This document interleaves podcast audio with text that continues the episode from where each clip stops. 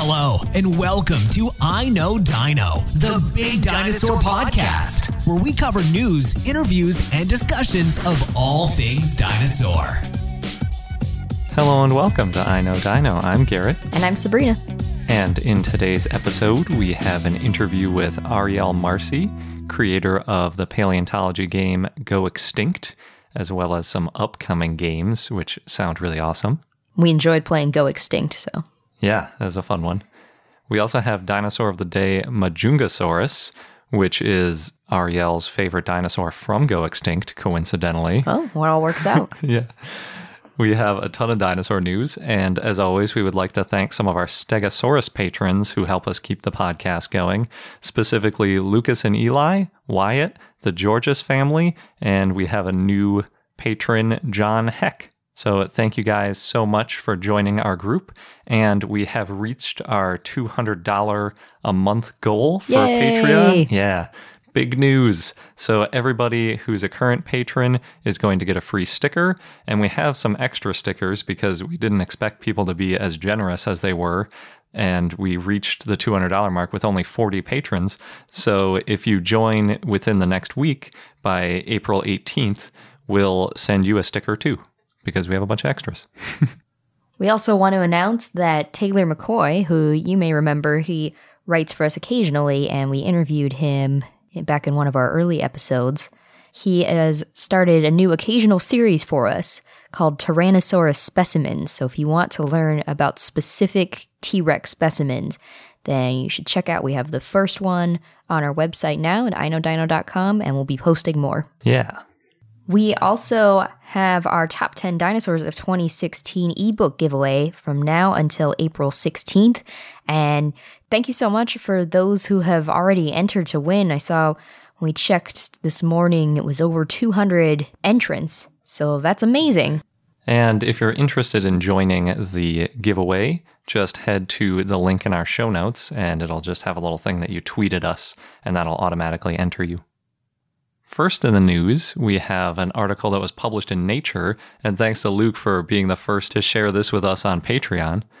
So, there's a new dinosaur from the Two Medicine Formation, and we briefly talked about it with Dave Trexler and Corey Coverdell from the Two Medicine Dinosaur Center last summer when we were visiting and we did our dig. And back then it was just known as Daspletosaurus something, you know, unknown species. And Daspletosaurus is in the Tyrannosauridae family, but it is not a Tyrannosaurus. So there have been a lot of news articles about this, and I'll talk a little bit more about that. But anyway, it's named after Jack Horner, Daspletosaurus horneri, and it lived in the late Cretaceous about 75 million years ago. And it was about 9 meters or 30 feet long and about 2.2 meters or 7.2 feet tall, which puts it roughly three quarters the size of a T Rex, maybe a little bit smaller, but still a pretty sizable carnivore. Yep, something you would not want to get in the way of. Yeah. They found a partial arm, a nearly complete leg, and a complete skull. And about the skull, they said, quote, the texture of the facial bones of the new taxon and other derived tyrannosauroids indicates a scaly integument with high tactile sensitivity, end quote. And basically, what the authors are saying there is that they're assuming that the small holes around the mouth are for nerves and blood vessels to make them more sensitive. So we talked a little bit about that with Spinosaurus and how they might have been able to detect water vibrations and use that, you know, kind of put their snout underwater and feel when a fish is coming and then chop it without necessarily having to see it first. And it's based on the assumption that they have this in common with modern crocodilians that have kind of a similar potential scale pattern and similar nerves around their mouths.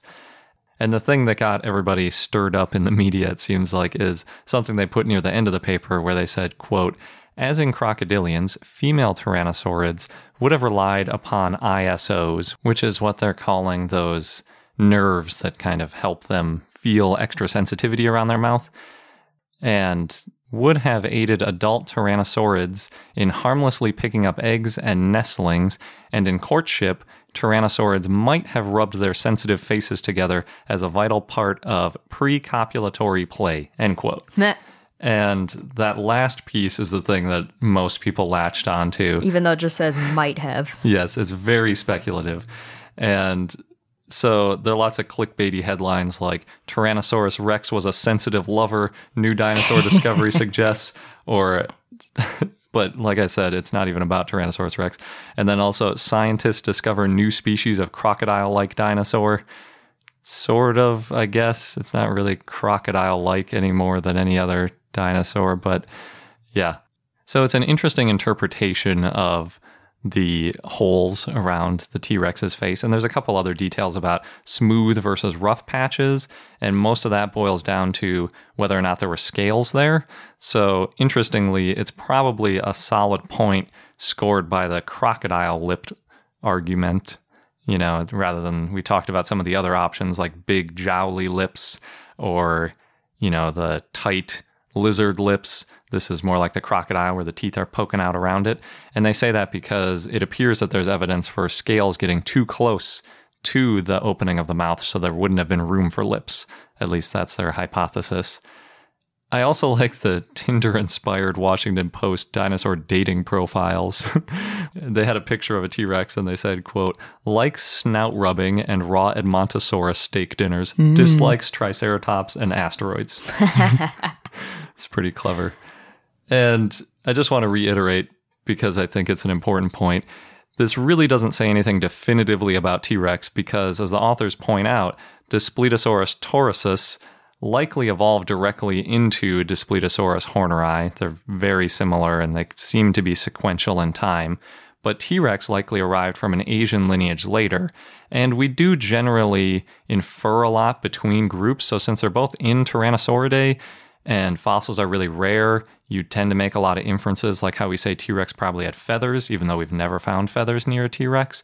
We have seen Yutyrannus with feathers all over them, and they're close enough related that we figure, okay, there are probably some feathers on T Rex. So the same kind of logic is applying to say that T Rex might have had these similar scaly lips that were extra sensitive and things like that. But it is really hypothetical. Even the idea that this specific Daspletosaurus had this extra sensitivity in the lips is a little bit speculative, but it's really interesting. It's cool to see when they can draw out these other inferences from fossils, like what kind of lips the dinosaur might have had. I really like that. So that's interesting then. That does that mean we know for sure they had lips? Because Well- that was speculative before, right? Yeah, I mean, we know, I guess by like a by one definition, you'd say everything kind of has lips because that's just like the closest thing to the teeth. Mm-hmm. But then the question is, you know, how big the lips are, what they're made out of, if they're scales, if they're, you know, jowly or whatever. Yeah, this is one more piece of evidence towards them not having big lips and having more like simple, like crocodile lips. Cool. There's still a lot of room for extra information here. There always is. Yeah. And next up, we have a maybe new dinosaur from southern China that was published in IVPP, and it's named Shuangbaisaurus anlongbaoensis. And the genus is named after the county it was found in, and the species name comes from the city of Anlongbao, which means dragon placing fort That's a good name. kind of an interesting coincidence. It's in the Yunnan province, which is northwest of Vietnam, and it's from the early Jurassic. They found a partial skull, including crests, and a partial lower jaw, and it looks kind of similar to Dilophosaurus, but it might be too similar to Sinosaurus triassicus, so there's already a few people saying that it should be considered a synonym, so it might already be a junior synonym and disappearing from the literature. Ah, but the species name. Yeah, it's pretty cool. Triassicus is a pretty good species name too, though. Yeah, but dragon placing fort. I don't know. it's hard to beat. That's true. And we've also got another dinosaur discovery from Brazil. This one was published in Cretaceous Research, and it's a juvenile titanosaur. It was found north of Sao Paulo, and it's unnamed, but probably a lithostrotian, which is a type of titanosaur that basically makes up most of the titanosaurs from the late Cretaceous. And the remains were very fragmentary, which is why it wasn't named, like we talked about, I think, last week. So they had some partial vertebrae and some pieces of hips. But the neat thing about it is that the bones are already pneumatic, meaning that there's some space in them for air sacs. And we've been thinking for a while that young titanosaurs looked a lot like adult titanosaurs and they just kind of got bigger over time but had similar proportions. And this is more evidence for that. The other cool thing is that there might be more to find there because previously other titanosaurs and titanosaur eggs have been found in the area. So it might be a new little hotbed for titanosaur discoveries. Cool. A titanosaur fort, if you will. I guess so. Do you want one of them named after like Titanosaur Fort? I just really like Anne Longbowensis name. the idea of a whole bunch of dinosaurs in a fort. Mm-hmm. yeah, that's kind of cool. Next, the Museum für Naturkunde in Berlin had a live session on March 31st where visitors could see samples being taken from Tristan the T Rex. They were looking for uh, small parts of enamel in the lower jaw specifically. There was an hour long press conference with scientists on hand to answer questions, including Dr. Anne Schulp, paleontologist, Dr. Renee Jansen, an isotope geochemistry specialist, and Dr. Daniela Schwarz, a sauropod specialist. So, tooth enamel is used to, quote, study stable isotopes of certain chemical elements. And it can be used to compare to modern animals to figure out similarities in diet. And it also helps scientists figure out possible migrations and access to different food and water sources. So there's questions around this like, did Tristan the T Rex eat more than just meat? Did this T Rex swallow bones? Things like that. And it's pretty amazing to think that you can answer these big questions with just these small particles. Interesting. So they were just sampling it. They haven't actually released any results yet? No, but if you were visiting the museum at the time, you could see them doing the sampling. Cool. Next up is a new paper published in Ameghiniana, and it's about Murusraptor, which was discovered back in 2016 that we talked about quite a bit. it's a funny name. Yeah. It's in preprint, so it's not all officially published yet, but as a reminder, Murusraptor was a juvenile that was found at the base of a cliff, and the name refers to like a wall because it took them a really long time to excavate it because it was in a wall, basically. In Argentina, and it's a megaraptorid theropod. Yes. And it's about six and a half meters long, or 21 feet. And it was around about 90 million years ago in the late Cretaceous. And aside from just the scattered remains like ribs and vertebrae and all that good stuff, they found tooth marks on some of the bones, as well as a complete brain case.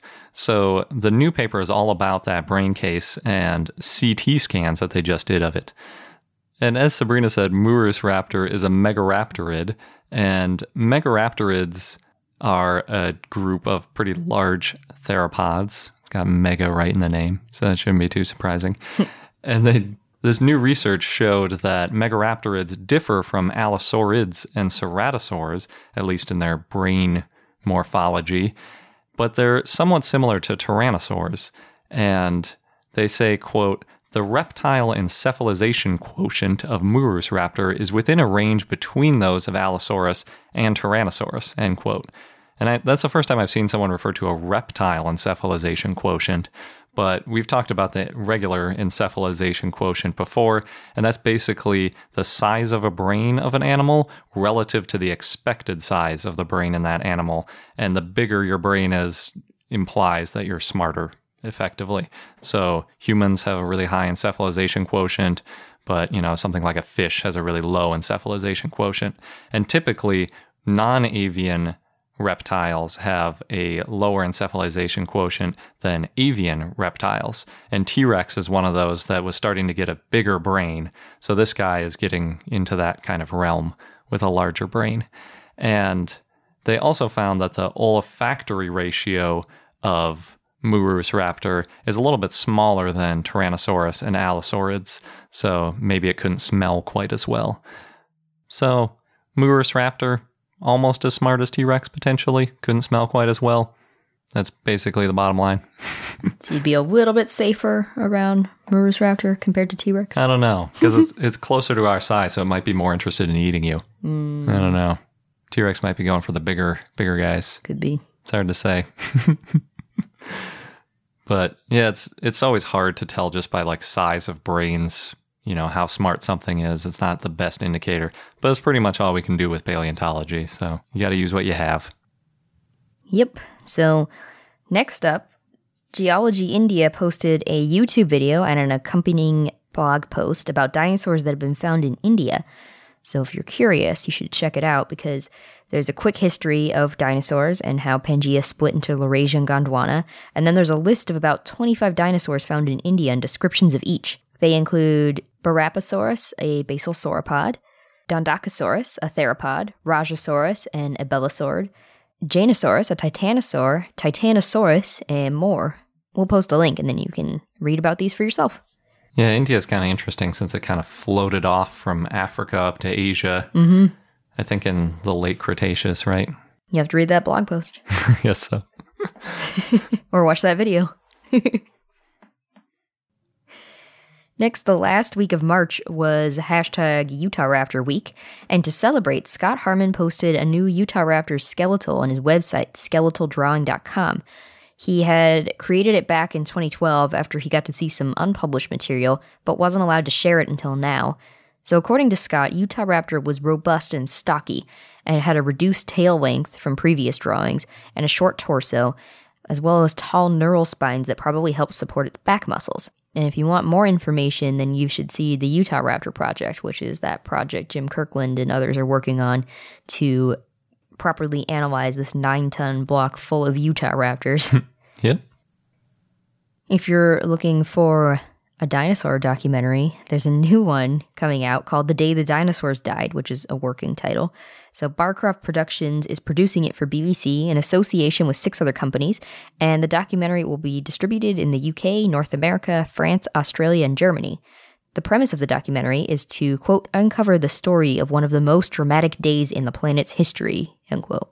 Which, yeah, that's definitely true. That would have been a dramatic day. Yeah. So Barcroft had access to the recent Chicxulub crater expedition, and based on this short description, it sounds like it should be good. I'm looking forward to hearing more details. Yeah, definitely. I'd like to see some of the behind the scenes on them drilling way down into that Chicxulub crater. It could be really fun. And I know, Dinah, we tend not to talk about politics, but this news item involves dinosaurs and it's not really controversial. At least, I don't think so. There's a new study that found that liberals and conservatives in the US both have an interest in dinosaurs and seemingly have nothing else in common. At least in terms of scientific appreciation, right? yeah, the scientific interest. Yeah, so how, I mean, how could we not talk about this one then? uh, the study was published in Nature Human Behavior and it was conducted by Feng Shi, Yongren Shi, Fedor Dokshin, James Evans, and Michael Macy. And so this team looked at millions of online book purchases that people purchased from Amazon and Barnes and Noble, and then they categorized people as liberal or conservative based on the political books they bought. And then they looked at the science books that they bought. And they found that there wasn't much overlap in interest for the science topics except in dinosaurs. so the authors are now calling on teachers and scientists to step up and get more people interested in science. And Macy said, quote, First and foremost, we need to get people excited about science for science's sake. The second thing is for the sciences to encourage the appreciation of the critical perspective that scientists use, end quote. Yeah, dinosaurs are amazing and everyone loves them. Yep. I think they are a really good like gateway to science because so many people get interested in dinosaurs at a really young age mm-hmm. before you know anything about the scientific method or any of these theories, but you know, you can really get into evolution and some other topics pretty easily from looking at dinosaurs. So, maybe we can use that as a bridge to kind of bring the country back to sanity. It'd be nice. Less infighting would be good. Yeah. Next, we've already covered this, but this is an update. California is one step closer to having an official state dinosaur. Like there was talk about it, but now Assemblyman Richard Bloom has introduced a bill to make Augustynolophus morrisi the official dinosaur. And as a recap, that's a hadrosaur that lived in the Cretaceous in California, and we'll be following this story for even more updates. There's a new traveling exhibit in North America called Tyrannosaurs Meet the Family. That's a great name. and it's on exhibit at the Waterloo Region Museum near Toronto, Canada. This exhibit was created by the Australian Museum and it has a mix of casts and interactive stuff, including a touch table where you match up tyrannosaurs on the Tyrannosaur family tree. And hmm. apparently, if you make too many mistakes, your Tyrannosaur blows up into tiny steaks. and when you finish the tree, a meteor shower destroys your work. so. So I'm guessing this touch table is some kind of like giant touch screen thing. I think so. It's hard to tell without being there. Yeah. But um, skeletons you can see in the exhibit include Daspletosaurus, Scotty the Tyrannosaurus, which is one of the most complete and heavy Tyrannosaur skeletons, a Dilong, and Guanlong. And the exhibit is open until April 30th at the Waterloo Region Museum. And they also have a free Tyrannosaur egg hatching app hmm. where you can hatch eggs to collect Tyrannosaurs. That sounds kind of fun. I might have to download that app. It's like a Tamagotchi, but with Tyrannosaurs. Do you get to feed it? I don't know. They made it sound similar to Pokemon. Oh, okay. So it's more of a collecting kind Yeah. of thing. Interesting. And then maybe they grow. I don't really know. Hmm. I haven't tried it yet. Sounds kind of fun. Yeah. Next, there was a happy ending for a brewery in Denver. So, a while ago, somebody stole a dinosaur planter from our mutual friend brewery in Denver, Colorado. And the people who work there figured out who stole it from them. So, first they saw in video footage that it was a woman, and then they found her husband's name from their credit card records. The next step was that they posted about it on Instagram. And then, quote, through very light internet stalking, they said they figured out the couple was in Denver for their first wedding anniversary, and the brewery sent them an email, and the couple sent back the dinosaur and apologized, along with a Home Depot gift card to replace the plant that was inside it. The neck apparently was a little broken, but has since been fixed, and the brewery has also deleted the Instagram post because some people were calling them and getting pretty vicious and aggressive toward the couple who stole the dinosaur planter. Hmm. And the brewery also said they didn't take it too seriously and they just shared that video so that people know that they pay attention when their customers steal. I'm not too convinced they didn't take it seriously though, considering how they tracked their dinosaur planter down. Well, no one wants to lose a dinosaur planter. well, they don't, look- but that is a lot of effort to say, and we don't take this seriously. Oh, I, when I heard they don't take it seriously, what I was thinking is like they're not going to press charges. oh, okay. Yeah. Yeah, that I can see. Stealing is bad, though. Yeah. Don't steal. Especially dinosaur things. Yeah. And we have a quick follow up to our Hearthstone dinosaur rumors that we were talking about. So, the Journey to Un'Goro has launched, which includes 135 new cards for this game called Hearthstone. And they have Longneck and Ultrasaur. Those are in quotes because obviously Ultrasaur is not a real thing. Sauropods. There's also a Stegodon and a Swamp King Dread, Tyrantus, King Mosh, and Devilsaur theropods. There's also a Raptor and Direhorn hatchling. And I guess Direhorn is their word for Ceratopsian.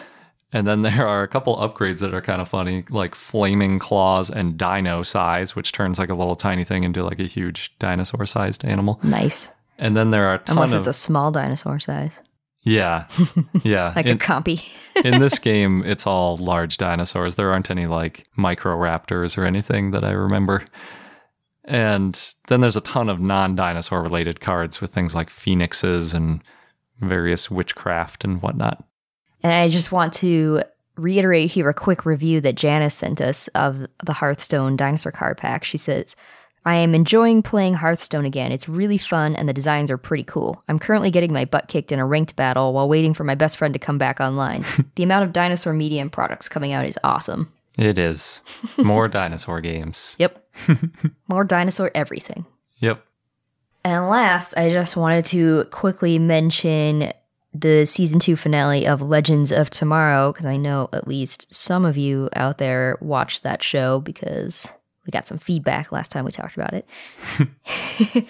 Spoiler alert if you haven't seen it yet, don't listen to this. But if you have, then maybe you were as excited as me to see it all end where they crash landed in LA in 2017 and they messed up something in time. So they were surrounded by a bunch of T Rexes. Yeah.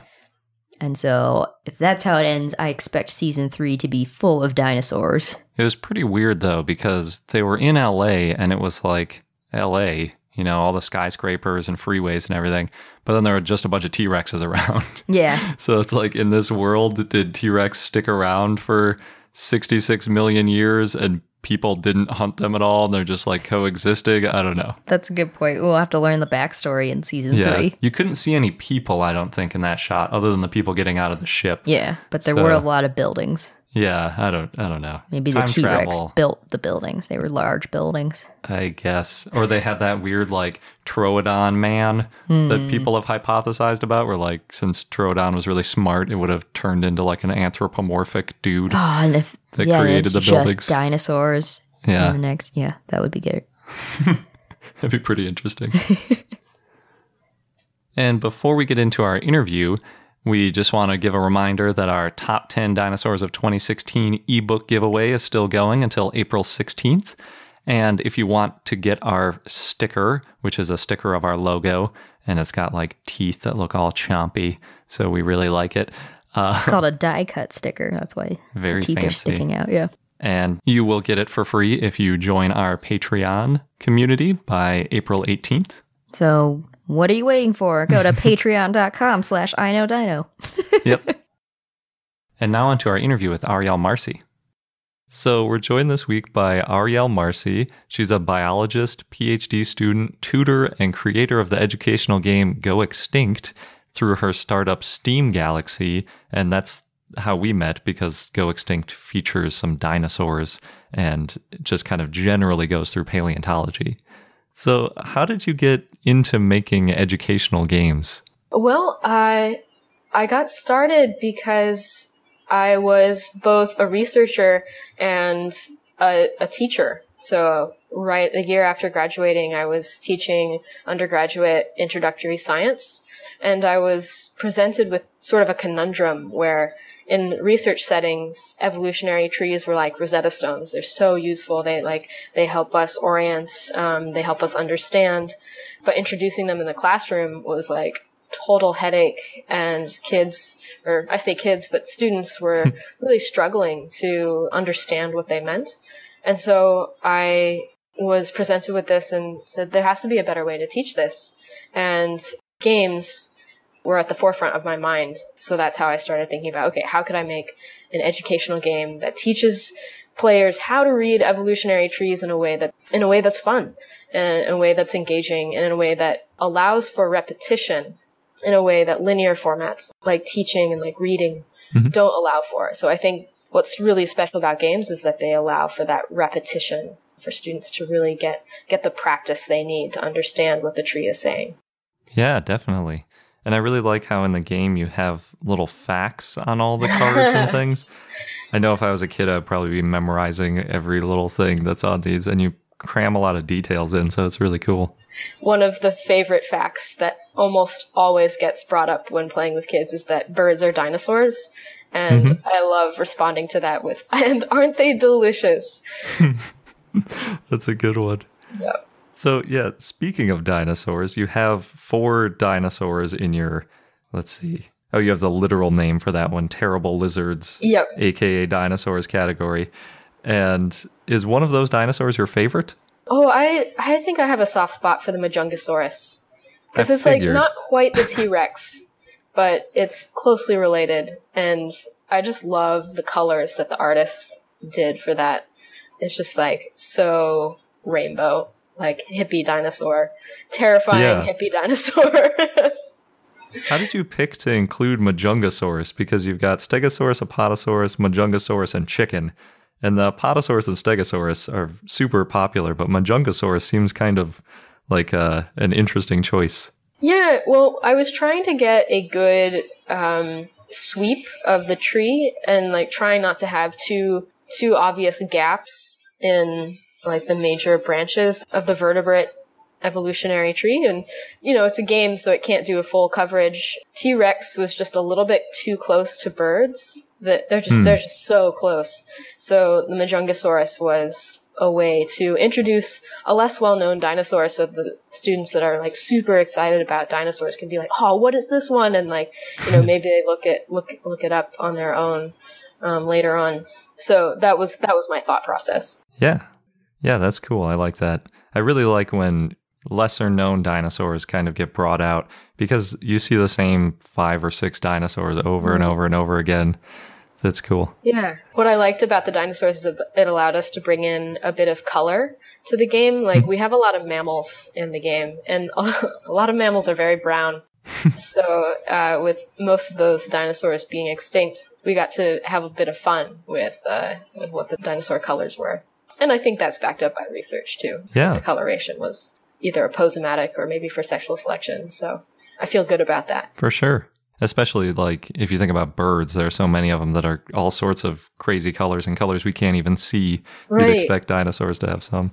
So it's really cool. I really like how you set it up like a giant cladogram because I forget that people don't all know about cladistics. So I was playing with my family mm. and they they know a fair amount about science, but they're looking at this tree and they're like, okay, we've got like tetrapods and we've got, you know, dinosaurs over here and we've got like this subset of mammals over here and like just working through it is such an awesome process.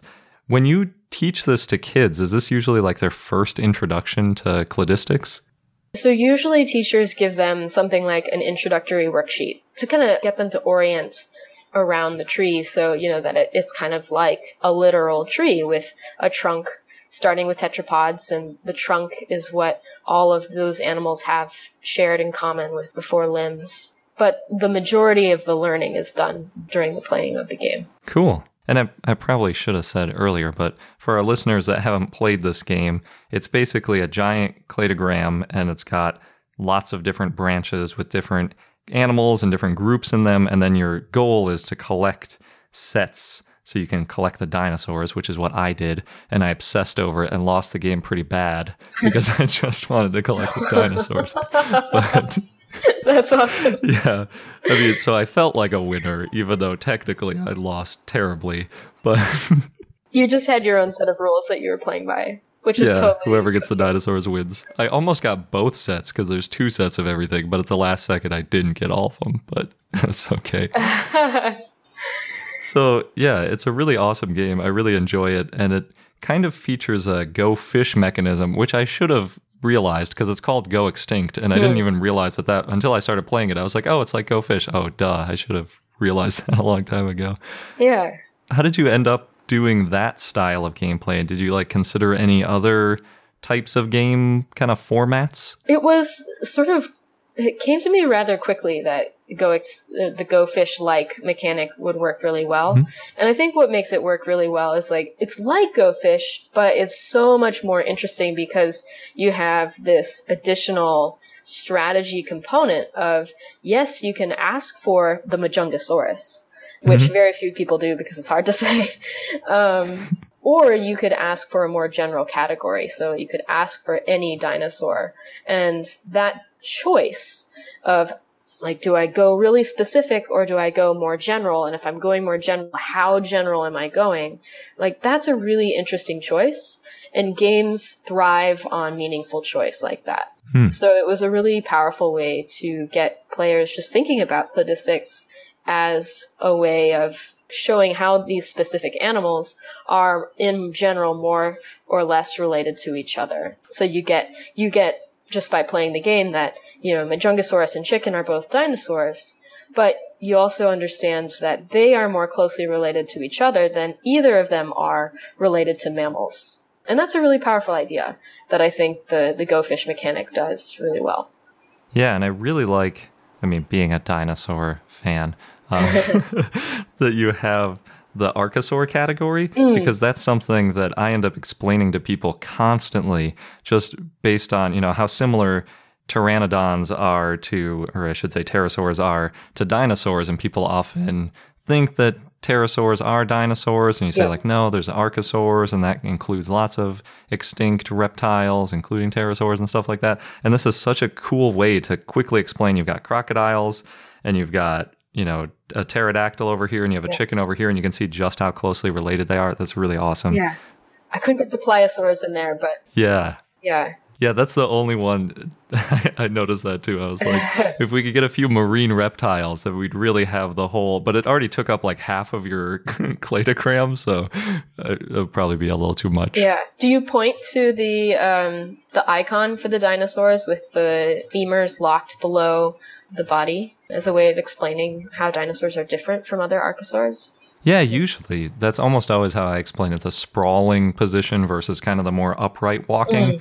I think that's a great way, and I like that that's your picture for him too, because it it really shows the distinction. And you you even include one of the uh, the upright standing uh, crocodilomorphs Right. too, which I like. Yeah, the Venaticosuchus, the other one that people hesitate to say. Yeah, I I just hesitated to say it because I don't know. if it's not a dinosaur, a lot of these words are kind of intimidating. Yeah. Cool. Well, I'm just delighted to hear that because like that's what that's what I want to hear. Like when I first was designing this game, I, the students I had in mind were undergraduates, and so the ability to teach or the ability to engage kids much younger is, I think, shows the power of games to convey topics that at first seem hard to grapple with, um, make it much more accessible. Yeah. How early, or like how young of kids have you gone with this game? What's the youngest group? Um, the youngest, I think, like the youngest consistently played is um, six year olds. And I think Oh, wow. that, yeah, I think that's kind of starting to get into territories of like reading literacy may or may not be quite there in like theory of mind. Like because of the go fish mechanic, you really have to be able to like store a lot of information about mm-hmm. what people likely have. And so I, I build a game as eight and up and I, I think I feel pretty solid about most eight year olds would take to the game and have a good time. Yeah, I think at six, I, I don't know if I could read any of these words. Probably chicken. Yeah. That might be it. Snake. Yeah. I might be able to handle. I think there's a lot more pointing, which, you know, a big a big board game allows for, but yeah, a lot more parental help. yeah, it's a really good game though. Thank you. So is you've got other games also I saw on your profile. You've got a game about Evo Devo. Yeah. What's going on with that? So that's kind of my next game, and it's been in progress for a, a long while because running a startup and doing a PhD turns out takes a lot of time. But what I want Evo Devo to do is it's the logical progression from Go Extinct, where Go Extinct is like, how are all these diverse animals related? And the next logical question coming from that is, okay, if they are all so different, how did they become so different? And the answer is it has to do with small tweaks to the embryonic development. Hmm. And that's basically the field of evolutionary development. So the study of how these small changes occur and how they lead to all the all this diversity, even though so much is shared in common. So for for this game, it's another card game. It's definitely going to be aimed at kids a little bit older, so probably more 10 and up. Okay, Yeah, I'm struggling to describe it because I'm still sort of working on it. But gotcha. Yeah, stay tuned for more, and I'll have more details on my website when I have a workable prototype. Cool. Is it going to be? Do you think it's going to be like making real creatures, or is it going to be like you can make a chickenosaurus by turning off the right genes and inhibitors and things? I'm so glad you asked that because actually it's all about making mythical creatures. Oh, nice. So you start with a uh, mythical embryo that's a chimera. So it has like maybe a marine reptile face and then mammal limbs and then some reptile limbs and then maybe another set of reptile limbs and then a mammal tail. And what you're trying to do is you're trying to create, say, a Pegasus. Or maybe you're also trying to make a unicorn. So like those are the adaptive landscape. Like those are the, the shapes of animals that the environment is currently selecting for. And you're using mutations to try to quickly change your embryo into these various mythical creatures. And what I want the game to teach is that it's actually relatively easy to make a Pegasus. And then if a unicorn is up there, all you have to do is lose a set of wings, grow a horn, and you've got a unicorn. So it's underscoring that that you can pivot from one type of animal to another uh, very quickly. That's awesome. One of my favorite things when I was a kid were those little books where they had like three pictures of animals, or I should say, Ah. pictures of animals split into three pieces, and you could flip the heads and the bodies and the back half, and it would make the name like a portmanteau automatically out of the names of the animals. Ah, I used to play with that thing for so long. I love it. Also, good use of the word portmanteau. yeah. they are awesome. yeah. I would love to include a booklet like that in the game, but I'm still kind Yeah. of figuring out what's what's feasible from from the business side. That is that sounds like a really cool game. Thank you. Is it related to your PhD work at all, or what are you studying right now? Um, so my PhD is on the evolution and diversification of Australian native rodents. So it is a, uh, it is slightly related in that I am very interested in the diversity of this. You know, like just one lineage of animals made it over about five million years ago, and they have diversified into a wide variety of phenotypes, and so that's that's very much related to themes of evolutionary development, but it is not fantastical creatures. so, um, yeah, I guess I would say that my lit review has been very helpful in finding primary sources. Cool.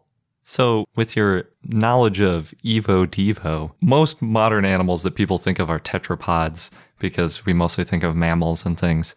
And sometimes I look at pictures of dragons or, like you mentioned, a Pegasus, Yep. where they have the four legs and the wings. Would it really be feasible to get to something like that with Evo Devo, starting with a tetrapod, or would you have to start with something else and then try to get to like a winged four legged animal? Yeah, no, that's a great question. And that's the reason why the game gives you a chimeric embryo with six sets of limbs. Um, So it's not a tetrapod you're playing with. Because most of the mythical creatures that were exciting, like dragons and Pegasus, they have six limbs. And I wanted mm-hmm. to get across the idea that, you know, Evo Devo is the field that tells us why Pegasus are not going to evolve, but unicorns might mm. because some changes are very, very difficult to make. In fact, are usually fatal if made in embryonic development, like adding another set of limbs. Just that is so Gotcha. fatal. Whereas horns happen all the time. So, Cool. yeah. Cool, but also not that cool because I would really like to see a flying horse. I know. cool, but disappointing. yeah. Makes me wonder how far back you'd have to go to end up with some sort of cool six limbed animal. I don't mm, know. Yeah. I mean, you have to go back to insects and crustaceans. Yeah. Like those have those exciting numbers of limbs, I guess. The only thing I could think of was like cockroaches and, yeah, like you say, crustaceans. Yeah. Some of them are pretty cool though. They're just kind of gross because they have exoskeletons and that's kind of disturbing to people. yeah. Yeah. Um, have you seen Life, the movie yet? Yes. Oh, the new movie. Yeah. No, I haven't seen that one. Oh, okay. I was thinking of the documentary that's like Planet Earth. Oh no! I mean that that's excellent, of course. Um, but there's a horror, basically a horror film out right now that takes place on the International Space Station, where they discover a new new form of life that is carbon based and also just completely terrifying. Does that have discrete limbs or is that more like the blob kind of It's thing? definitely more kind of blob esque. Yeah. Yeah, yeah. Because then there was, um, oh, what was that movie last year? Arrival that had the heptapods, I think. Was that what it was? They had like seven Wow. limbs. That was pretty That's cool. unusual. Spoiler alert. cool. So, is there anything else you're working on that you like to share? Other than, I mean, I guess Evo Devo and a PhD probably are pretty time consuming. Yeah, I mean, the other game that I'm not currently working on because I have to be a little bit more careful with how many projects I have going concurrently. But the the project that I'm working on, or that I would like to work on next, is a scientific method game. So again, Oh, nice. emphasizing the creativity and the sort of human part of science, which is not, I think, conveyed well enough. And I think it turns Yeah. off a lot of students from from science in a way that doesn't benefit science. Um, And so it's actually inspired by tarot cards, and um, it's called Endeavor, and it features kind of human stories. You know, those kind of like. I feel like paleontology is full of those sorts of stories of Yeah. you know, just stories from the field. And inspiration taken from unusual places and so really emphasizing that aspect. So I guess that's that's the thing that I'm looking forward to next. That sounds awesome. I really want to play that one too. Thank you. so, where should people go if they want to follow along with your progress on these games or where they can get Go Extinct? Well, to get Go Extinct is an easier answer. It, go to steamgalaxy.com, and the first thing that pops up is uh, a little window where you can buy the game. Although I will also mention that for educators, I offer a free version. And if they hit the For Educator button, they can download that there. I feel very strongly that quality science education should be freely available to all. Yes. So, yes. That's awesome. So there's a way to buy the commercial version of the game, and then educators can get printable copies and also uh, next generation science standards alignment as well as Australian science standards alignment.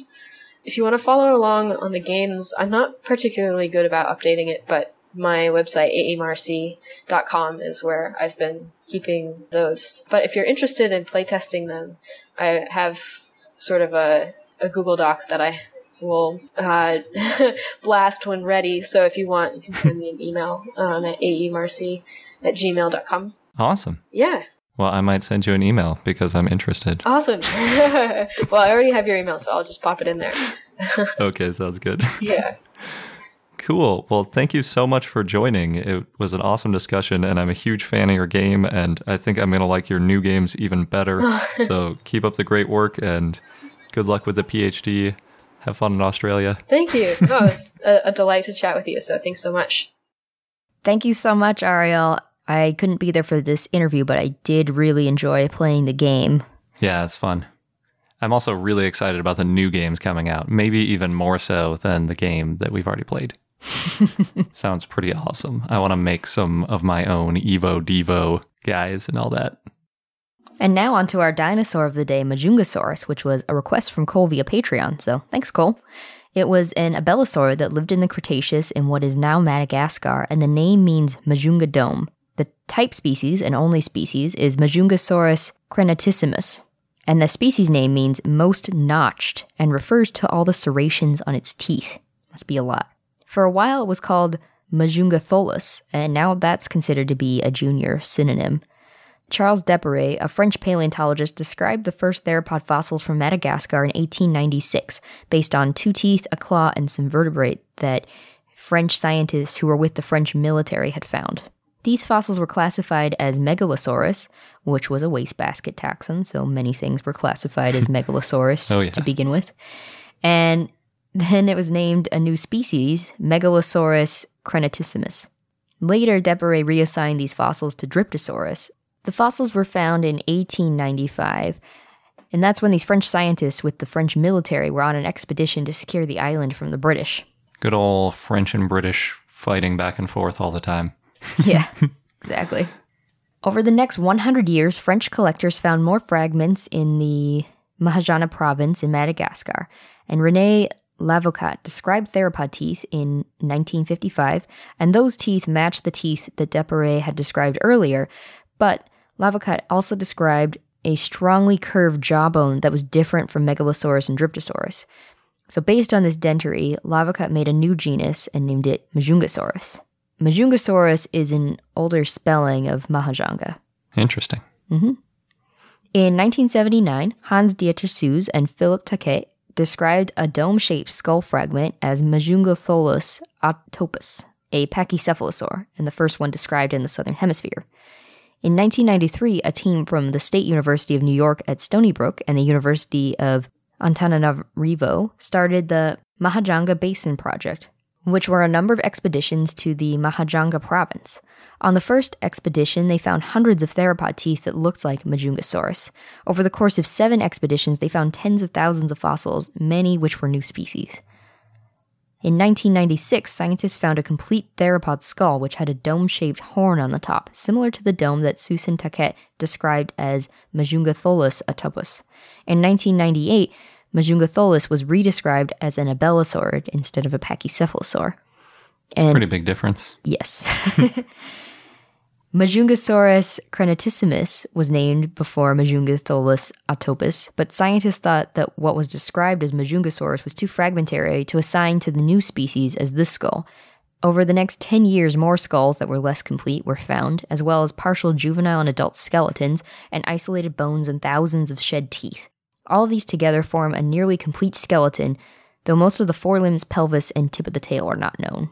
In 2007, all those bones were part of a monograph made up of seven scientific papers on all aspects of Majungasaurus, based on material found between 1993 and 2001. The dentary that Lavocat had found was reevaluated and found to be characteristic for the new species, so the name Majungasaurus replaced Majungatholus. David Krause from Stony Brook University, and who was part of the Mahung- Mahajanga Basin Project, decided to give back to the local community in Madagascar who helped him throughout the years on his expeditions. They told him they wanted education for their children and needed to hire a teacher, which cost $500 per year. And he and his team raised the money for the teacher's salary. And in 1998, Krause founded the Madagascar Ankizy Fund, named after the Malagasy word for children. And they've built schools and provided healthcare. That's awesome. Yeah. It's just a fun little side fact. Yeah.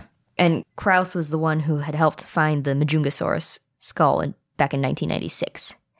So, Majungasaurus is one of the best studied theropods from the southern hemisphere. It seems to be more closely related to abelisaurids from India than abelisaurids from South America or Africa. It was bipedal with a short snout and was about 20 to 23 feet or 6 to 7 meters long, though there are estimates based on fragments of some being as long as 26 feet or 8 meters. It weighed about 2,400 pounds, 1,100 kilograms, though larger ones may have weighed up to 3,300 pounds, or about 1,500 kilograms.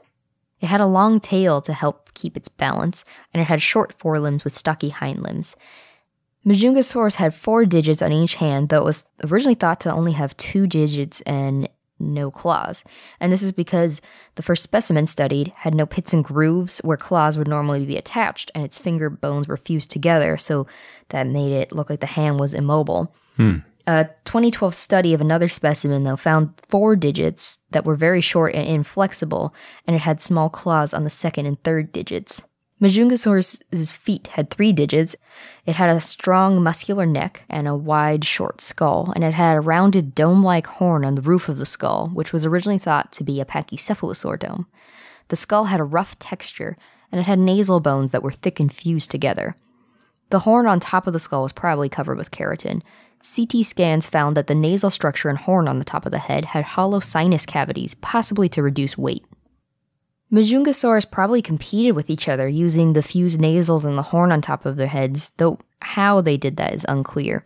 The horn's hollow cavity means it was not strong enough to use for fighting and was probably more for display.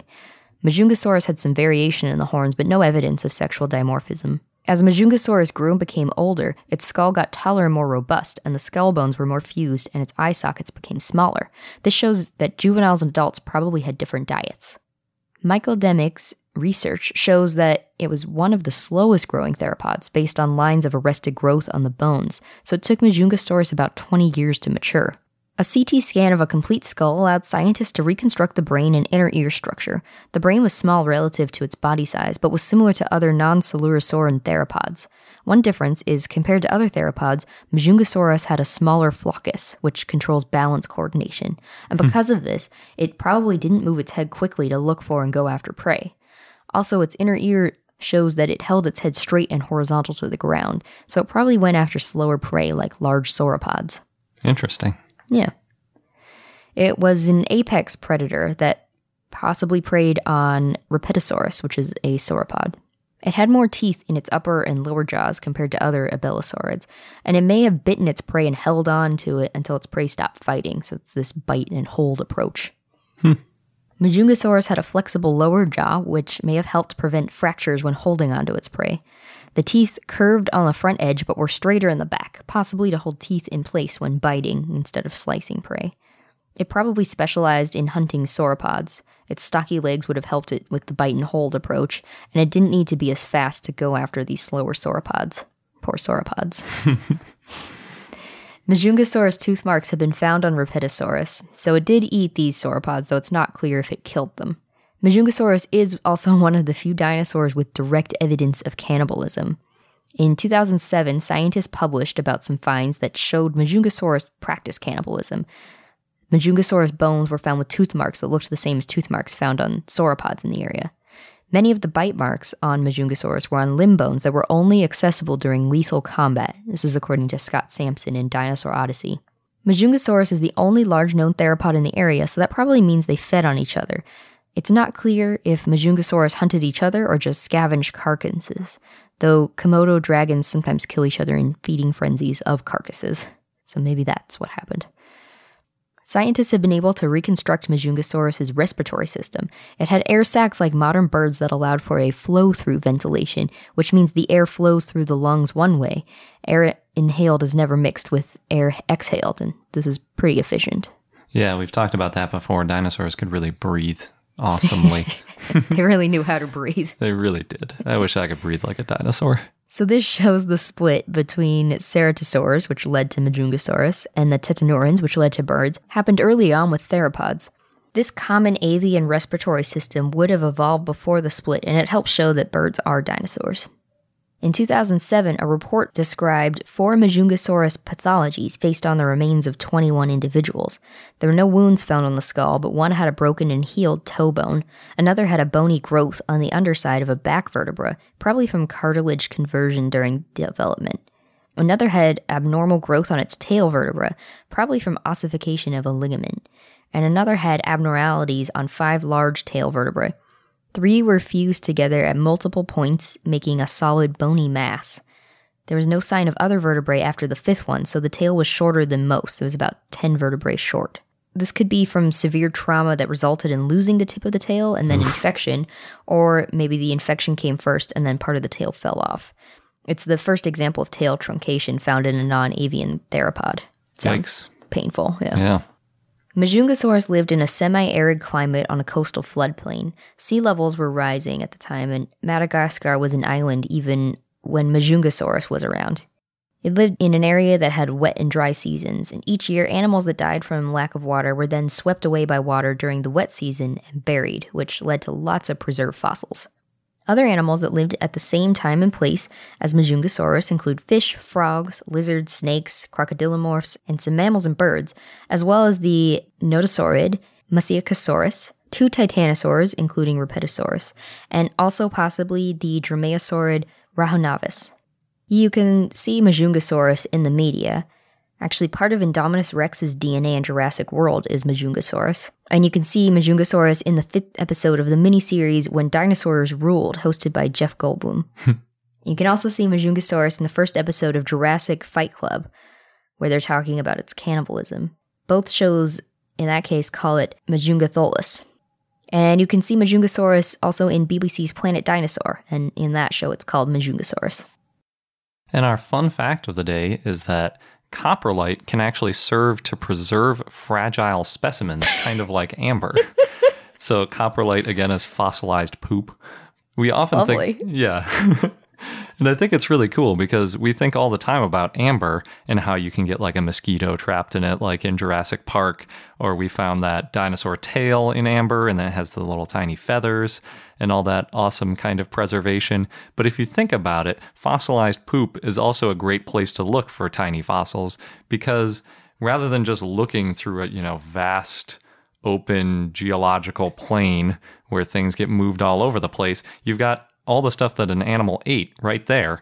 And so you can be a little more delicate. You don't have time to go through acres and acres of Morrison formation looking for, you know, almost microscopic fossils. But if you find a little block of coprolite, you, you can really go through that with a fine toothed comb.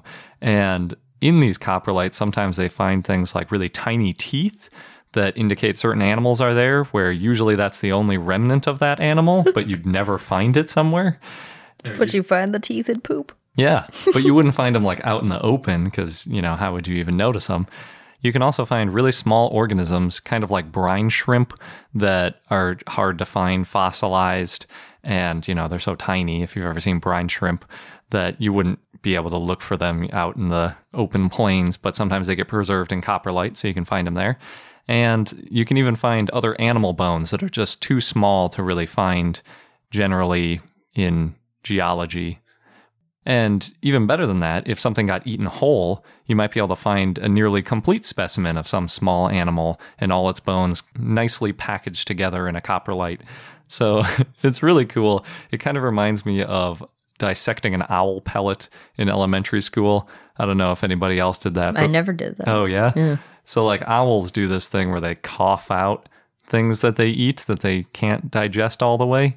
So like it's usually a lot of fur and bones and stuff. So we did one and I think we had like part of a mouse in it and you tried to like put the mouse back together with all the little bones that were in the owl pellet. It's kind of a similar sort of thing. It's up with fossils. So pretty neat. Yes. Something I never thought about with coprolite before. no, it makes sense. Yeah. And as a credit, I got the inspiration for that from the dinosaur ecosystems course put on by the University of Hong Kong. Cool.